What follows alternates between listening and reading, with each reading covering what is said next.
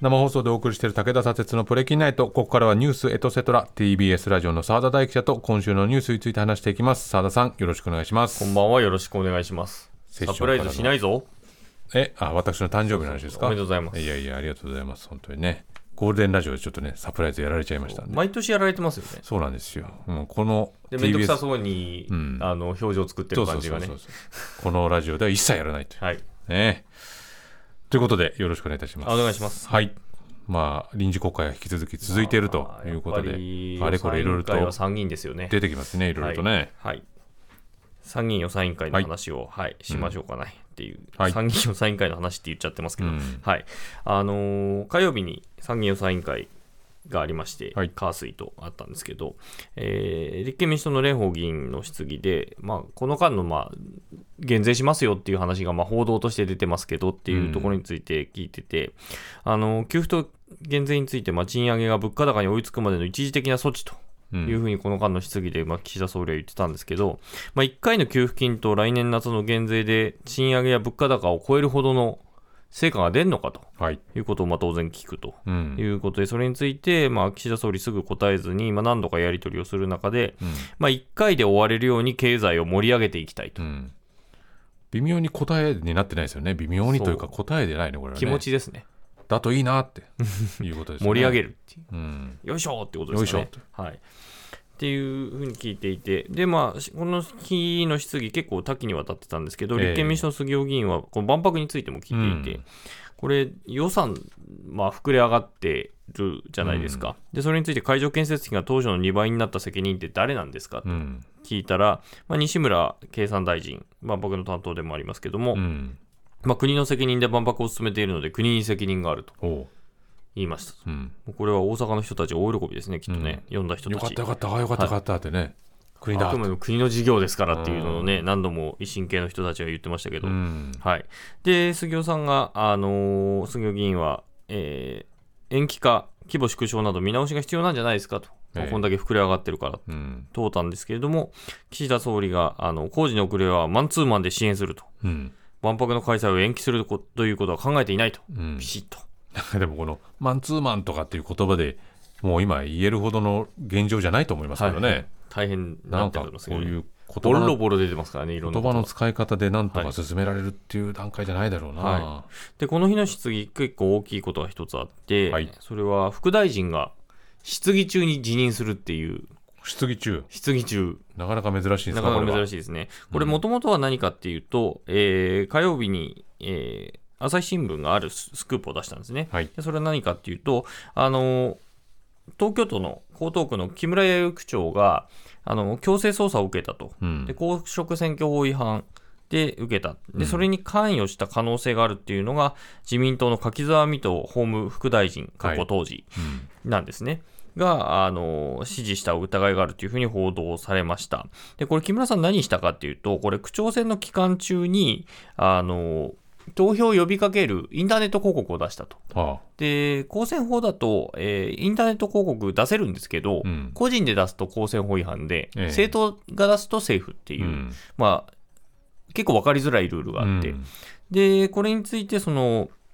柿沢議員が、うんあの副大臣かがあの、これ、インターネット広告出した方がいいよっていうふうにこう木村さん側に言ってたと、はいはいはい事実上、指示を出してたとうんいうことで、っていう疑惑があってで、それについて朝日新聞が取材をして、柿沢副大臣が個別で答えていて、まあ、YouTube 広告,、えー広告はや効果があるからやった方がいいと、うん陣営関係者に勧めたと。で違法性の認識がなかったのかっていうと、なかったと。えー何がアウトで政府かという認識が全然なかったと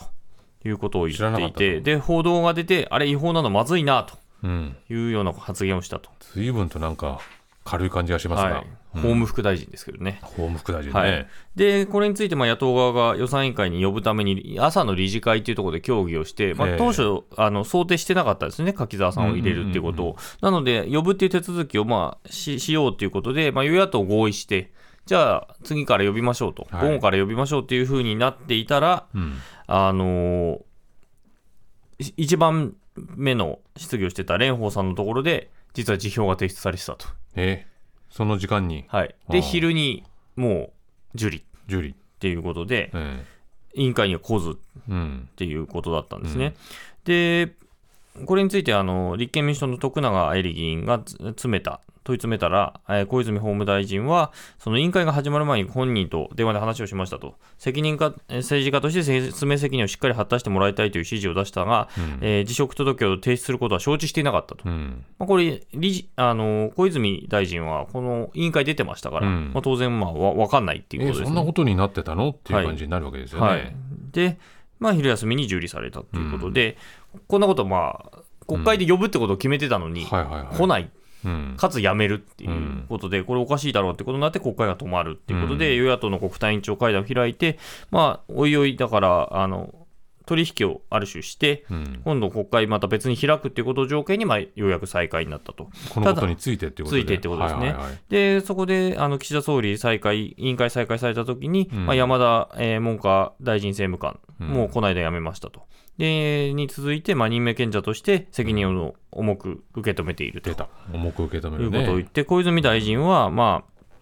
私は直接確認してなかったと、あうんの、じ人票が出たっていうことね、委員会の中に出てたんはで、いはいははいい。で、副大臣を委員会に出席させないという判断を法務大臣に諮らないまま事務方の独断で行ったことが確認されました。うんつまり法務省側がもうこれ止めてたと。はいはいはい。大あの副大臣来ないように、うんで事務方のいわば越権行為であり、不適切なものだと、でうん私の監督、不行き届けを痛感するとともに、二度とこういうことが起きないように、えー厳しく指導していくとうんいうふうに、まあ、ある種、謝罪をしたと、うんで自民党が選出から選出されている末松予算委員長はい。も、まあ、怒ってまして、うんまあ、与党も野党も認めて、えー出席要請を出してたと、うんでこれが実現されなかったことは誠に遺憾であると、うんで、国民の代表である国会に対する義務を果たしていないということでもあると、うんで勝手な判断を法務省側が行って、まあ、予算委員会の運営を妨げ、ひいては、えー権威を貶めたと言っても過言ではないとうん非常に強い言葉で、えー注意をしたと、権威を貶めたと言っても過言じゃないと。まあ、通結構強常いでだすよからね国会側が呼んだら基本的に、しょえー来るわ大臣は来る来なっきてゃいいけうない前提なんですよね。わけだよねからちょと特にやっぱり国会っていうのは国民から直接選ばれてる人たちだから、うんうんそこに対する説明をしなかったということは、国民に対するまあ配信行為でもあうるんということで、うんえーまあ、強い口調で、うんえー非難これをだしたからもと。うやっべえとこの間にやめちゃおうというふうにやめたわけですよでね。答弁させないっていうことですよね。ささせせなないいでという判断はまあ法務省側がしたしたっってていいううこことでとですすよね。ね。はいうんそれは相当まずいですよね。相当まずいですね。うんで、それ以後、まあ、柿沢さんも会見とかもしてないんですよね。そういえばそうだ。で、X で、えええーお詫び申し上げますみたいな、 X とかブログとかみんなそんなばっかりだね。はい、うんもうそれだけなので、ええでもでもそう考えたらまだ本人が事の重大性をなんか確認ね分かってないっていう感じしますね。まあ、実際その後に結構、えー区議とかに対して現金を配ってたっていうような話も今出ていたりとか、これ、大きくなっていく可能性がまだあうんるということもあって、まあ、何も喋ってないっていう可能性もあるとうんいうことですね。で、これ、内閣、あの、政務官と副大臣が相次いでそうかそうか。改造後、辞任してると。続けてねはい。うっんていうことなので、これがどまた続いていくっていう可能性だってあるし、えやっぱり去年は内閣改造後、大臣が4人立て続けに、バンバンバンえバンと山際さんとかね、はいうん、寺田瀬戸際と呼ばれてましたけどねさんとかいろいろあった瀬戸際大臣、っていうのが同じような流れが同じような流れがちょっと来てるんじゃないのとうんいうところ、まあ、支持率がね、なかなか上がらない中、うんこういうこともどんどん起きてくるとうんいう、弱り目にたたり目というかですね。ですねなんかいいこといいポイントっていうのがこう新たに出てこない感じが、すごく本人たちとか政権としてはもどかしさがあるんでしょうが、まあそうですね、そこをどうにか起死回生ということで、予算委員会を終えた昨日木曜日なんですけれども、夕方から岸田総理が、まあ、記者会見をうん行ったと。で何の発表かっていうと、えーこの2年間、経済界にえー賃上げや設備投資とか、まあ、そういうのを働きかけてきたと。うんで価格転嫁の推,、えー推進とか、まあ、下請け企業の取引改善に全力で取り組んできたと。で、その結果、まあ、30年ぶりとなる、まあ、賃上げがなされて、民間投資もできて、えー30年ぶりの株価水準と。うんデフデフレギャップも解消しましたと。で、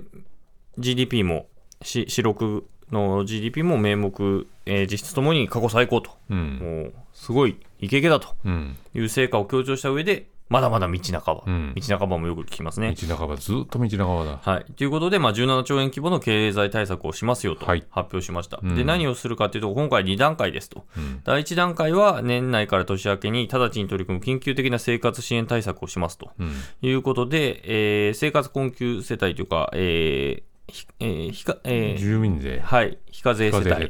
に対して、まあ、1世帯当たりまあ10万円給付をしますよと、まあ、今まで決まってた3万円プラス7万円はい。にしますと。で、第2段階として、えー産業界に賃上げを働きかけるうん。上で、えーかけた上で、まあ、来年6月のボーナスのタイミングで、うん。えー本人扶養家族問わず1人当たり4万円はい。の、えー減税をしますとうん。いうことです来ね。年6月ね。はい。うん。で、大体9000万人を対象に総額3.5兆円はいはい。ということで。うん。はい。で、ここの説明をした後で、まあ、予算委員会の質疑で、うん。これ減税じゃなくて、うん。給付にした方がいいんじゃないですかって野党からうい,、んろいろ言われてたんですよ。野党割とね、その、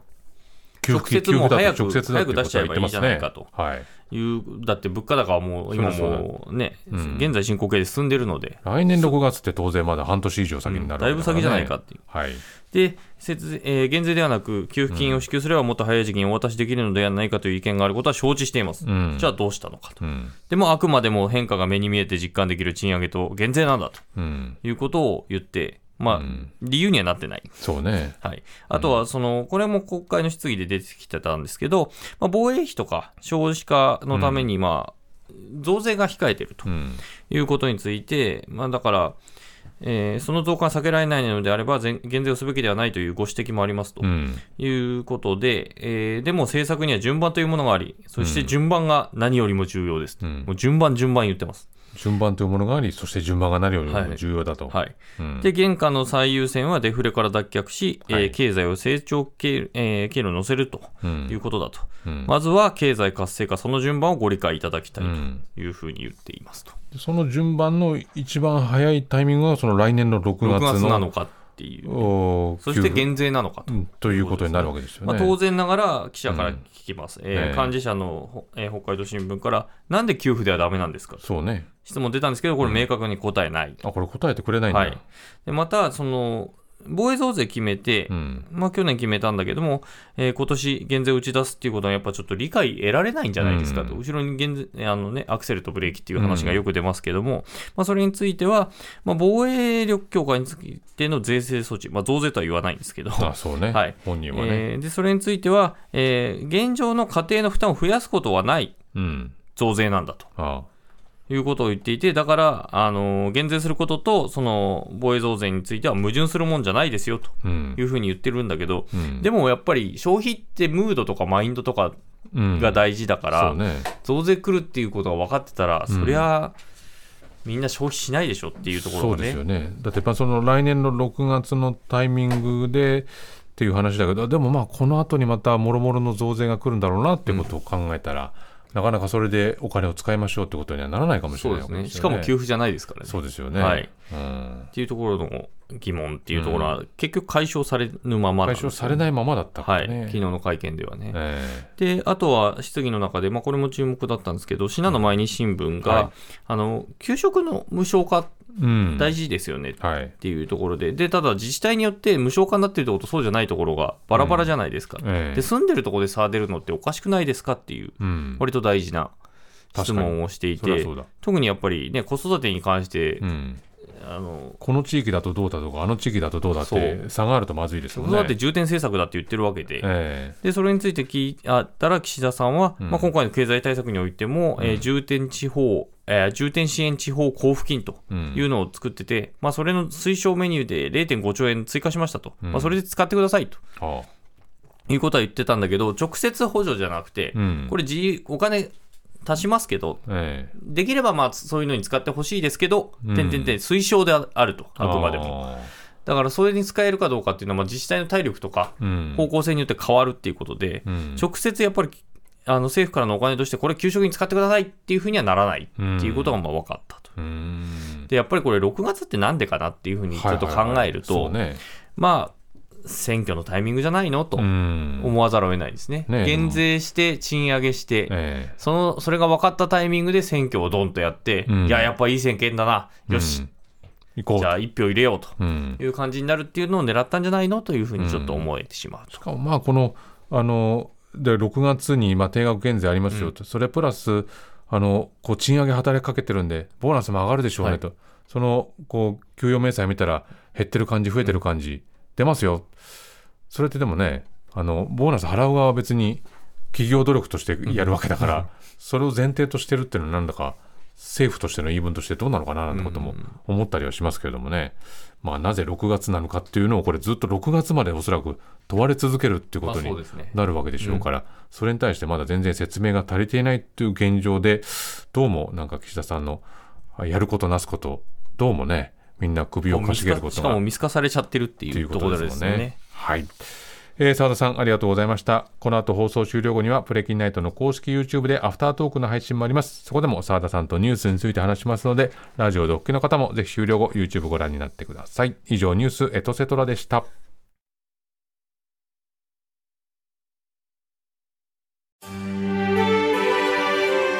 ー TBS ポッドキャスト三輪明宏のバラ色の人生三輪さんの神エピソード教えてキャンペーン開催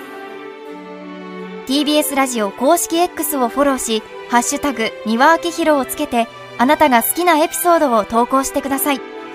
番組ステッカーと特製クリアファイルをプレゼントします応募は3月15日金曜日まで詳しくは TBS ラジオのホームページをご覧ください皆様、どしどし、どしどし、ご応募くださいましね。待っとるけんね。